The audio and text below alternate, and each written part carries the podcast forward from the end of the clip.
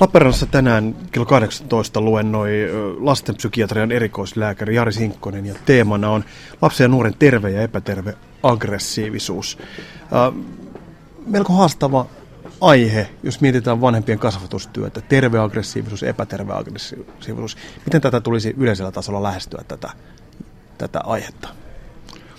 Tietysti aggressiot on lastenpsykiatrin arkipäivää niin kuin kliinisessä työssä, että meidän tyyppi potilas on tämmöinen kymmenvuotias poikalapsi yleensä, joka, joka tuota, on koulussa hankaluuksia toverisuhteissa ja on, on tota, sitten pulassa tämän niin kuin oman hillitsemättömän aggressionsa kanssa. Ja nyt kun mä oon tätä duunia yli 30 vuotta tehnyt, niin kyllä tässä on pakko sanoa, että tällaisten niin kuin pitelemättömän aggressiivisten lasten määrä on, on ihan selvästi näinä vuosina, vuosikymmeninä lisääntynyt.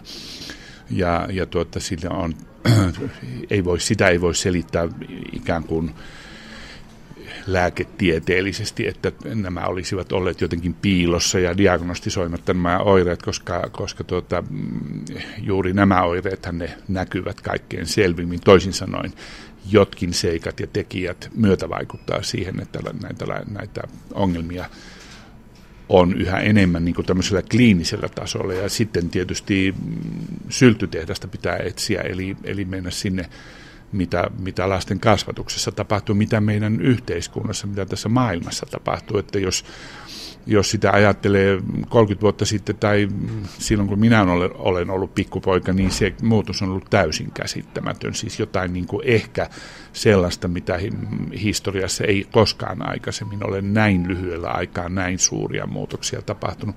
Ja ne kuormittaa lasta. Eli osa tästä, tästä lasten levottomuudesta ja aggressiosta ja impulsiivisuudesta selittyy kyllä ihan sillä, että, että meidän lapset ylikuormittuvat kaikenlaisista ärsykkeistä. Jos muutamia näistä ärsykkeistä, Mersinkkonen mainitsisit, mitä tällaisia saattaisivat olla, jotka kuormittavat lapsia? Kaikki äh, auditiiviset, kaikki liian paljon ääntä, liian paljon meteliä, liian paljon hälyä, liian paljon visuaalisia ärsykkeitä, ja nämähän sitten yhdistyy tässä minun rakkaassa vihollisessani, eli näissä konsolipeleissä, joita, joita nimenomaan eh, tällaiset kouluikäiset pojathan niin, niitä pelaavat ja, ja joskus ja aika usein, liian usein se ryöstäytyy käsistä ja lapasesta ja, ja tuota, eh, on vanhemmat hyvä, antavat passiivisen hyväksyntänsä ainakin semmoiselle, että, että lapsi saattaa kaksi-kolme tuntia päivässä pelata, mikä on ehdottomasti liikaa. Se tietenkään ei selitä, selitä tätä ongelmaa kuin ihan pikkuriikkiseltä osaltaan, mutta, mutta että meidän lapset liian vähän ovat ikään kuin omissa oloissaan, liian vähän on semmoista lepoa ilman, että joku ohjaa sitä hommaa koko aika ja, ja sellaista mm, dolce far niente, semmoista suloista joutenoloa ja, ja semmoista spontaania leikkiä, että se kuihtuu, kuihtuu liian aikaisin. Luontosi aiheena on myös terve aggressiivisuus.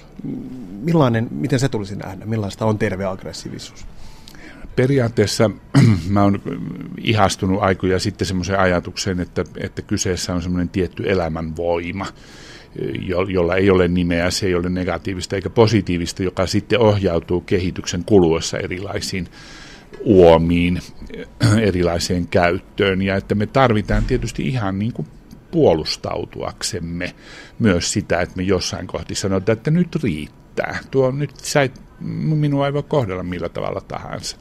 Ja sitten, sitten lapsen kehitysvaiheissa on nämä tunnetut uhmaikä ja murrosikä, jolloin, jolloin tuota, lapset kiukuttelevat ja paiskovat ehkä ovia, no murrosikäinen ainakin, ja kolmivuotiaalta mm, tavarat saattaa ruveta lentelemään käsistä ja mennään sinne lyhistytään lattialle sätkyttelemään ja parkumaan ja huutamaan. Ja, ja nämä näissä kummassakin tapauksissa niin kuin on, on minusta kasvattajan oleellista ymmärtää, että tämä on ihan normaalia, tämä kuuluu kehitykseen, siihen kuuluu tiettyjä ylilyöntejä ja sitten aikuisten tehtävänä on niin kuin ikään kuin tätä suitsia ja, ja että tunne on ole oikea ja, ja sillä on olemassaolon oikeutus, mutta sitten niin kuin mitä tahansa sen tunteen vallassa ei voi tehdä. Toisin sanoen ei voi suoltaa suustaan mitä sattuu, eikä varsinkaan käyttäytyä väkivaltaisesti ketään kohtaan. Että meillä on suomalaisessa niin kuin kasvatus historiassa on, on ollut aina jotenkin vaikea erottaa se, että, että karjumista maailmaan mahtuu ja, ja kiukkunen saa olla, mutta sitten tulee se raja sillä, että ei, ei saa tota, mättää suustaan mitä vaan tai puhumattakaan, että voisi lyödä. Millainen haaste tämä positiivinen aggressiivisuus on vaikkapa vanhemmille tai ammattikasvattajille ja sen kohtaaminen? No ainakin siitä päätellen, kun vastailin erään perhelehden lääkäripalstalla näihin kysymyksiin, niin kyllä valtaosa näistä kysymyksistä oli nimenomaan sitä, että mitä se uhmaikäisen kiukuttelijan kanssa pitäisi tehdä. En minä tiedä. Se riippuu siitä, millainen lapsi se on ja millaiset on vanhemmat. Et, et kun omat nyt jo aikuiset lapseni koki, niin kuin raivosivat kukin omalla tavallaan, että ei siihen mitään sapluunaa ole, ei minulla ole sellaista punaista kirjaa, josta se vastaus löytyisi, vaan että esimerkiksi Kuopukseni, niin, niin hän, hän tarvitsi pienen jäähyn hän itse meni. Hän, hän tuota meni ikään kuin kokoamaan itsensä omaan huoneeseensa ja, ja sitten sieltä kohta kuulu parkuna, että, että miksei kukaan tule lohduttamaan mua. Eli, eli tuota, hän, hänen niin kuin, oman kasvojen säilyttäminen edellytti. Jollekin toiselle lapselle se jäähy ei ole ollenkaan hyvä juttu. Joku pitää ottaa syliin, jonkun pitää antaa sätkytellä rauhassa – ja, ja jonkun luo, vierellä pitää olla ja katsoa, että, että milloin se syli ottamisen hetki on, kun on kyse siis tämmöisestä 2, 3, 4-vuotiaasta, jolla, jolla siis äh, tämä homma niin kuin karkaa käsistä. Ja murrosikäisen kanssa on ihan sama juttu, että joku, joku pamauttaa se oven ja on hetken aikaa mm, tyyntyy ja tulee sitten, tai sinne saa mennä ja, ja, ja toisen kohdalla ne otteet olisi ihan typeriä. Että se oma penska pitää tuntea ja, ja myös sitten kun ne tunnekuohut on ohi, niin käydä sitä sitten läpi, että mitä tässä tapahtui ja mistä sanoin kamalasti suutuit ja, ja, ja mitä mä nyt sanoin semmoista tai mikä, mikä nyt on. Että, että sehän siinä se oleellinen puoli on, että, että sitten tunnekuohussa on turha lässyttää mitään.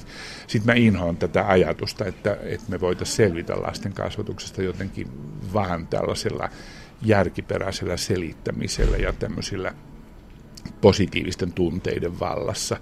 Että kyllä, kyllä siinä välillä on pinna kireellä aikuisellakin ja, ja, ja ottaa niin turkaisesti pattiin ja tuntuu, että konstit on loppu. Ja lapset nimenomaan niin kuin tuovat tämän oman tunteensa siitä, että mä en tiedä enää mitä mä teen, että auta nyt ihmeessä. Ja sehän se meidän aikuisten tehtävä on. Jari Sinkkonen, tähän loppuun puhutaan tunteiden hallinnasta, tunteiden käsittelystä. Kaikista meistä kasvaa aikuisia. Miten tärkeää se on, että, että vanhemmat ottavat aggressiivisten tuntemusten käsittelyn niin hyvien kuin negatiivisten käsittelyn vakavasti? millaista satoa korjataan sitten aikuisiellä, jos näitä ei lapsena opeteta käsittelemään? Tietysti meillä on nyt tällä hetkellä iso pulma sellaiset lapset, jotka, jotka tuota, ovat ikään kuin olosuhteiden pakosta päätyneet pomoksi omassa perheessään. Se, he eivät sitä halua, ei kukaan lapsi halua, vaikka he siinä on tämmöinen tietty, tietty paradoksi, että he kyllä haluaa, minä haluan, haluan, haluan tahdon, mutta sitten he on hirveän tyytyväisiä salaa siitä, että aikuinen sanoo, että no, ei se nyt vaan käy. Ja, ja tuota, tällä aggressioproblematiikalla on yhteyttä esimerkiksi narsistisiin häiriöihin ja, ja, ja tuota, toisaalta sitten tämmöinen hyvin tukahduttava häpeäkeskeinen kasvattaminen tekee ihmisiä, joilla on hyvin heikko itsetunto ja luottamus omaan itsensä. Et se, mitä, mitä se lapsi, niin kun, jos pähkinänkuoreen yrittää survoa äärimmäisen monimutkaisen asian, on se, niin toisaalta se, että häntä ei silloin hylätä, mikä ei tarkoita sitä, että ei voisi mennä keittiöön pistämään kahvia tippumaan, ja kun, jos lapsi nyt siellä rääkyy siellä eteisen lattialla, se ei ole minusta hylkäämistä, mutta että se lapsi kokee, että hän ei ikään kuin ole olemassa vanhemmilleen silloin, kun hän raivoaa. Ja toinen on sitten se, että, että tuota, aikuiset eivät tule itse niin vihaisiksi, että käyvät lapsien käsiksi. Sehän tarkoittaa sitä silloin, että, että tota, aikuisistakaan ei ole omien vihantunteittensa hallitsijaksi.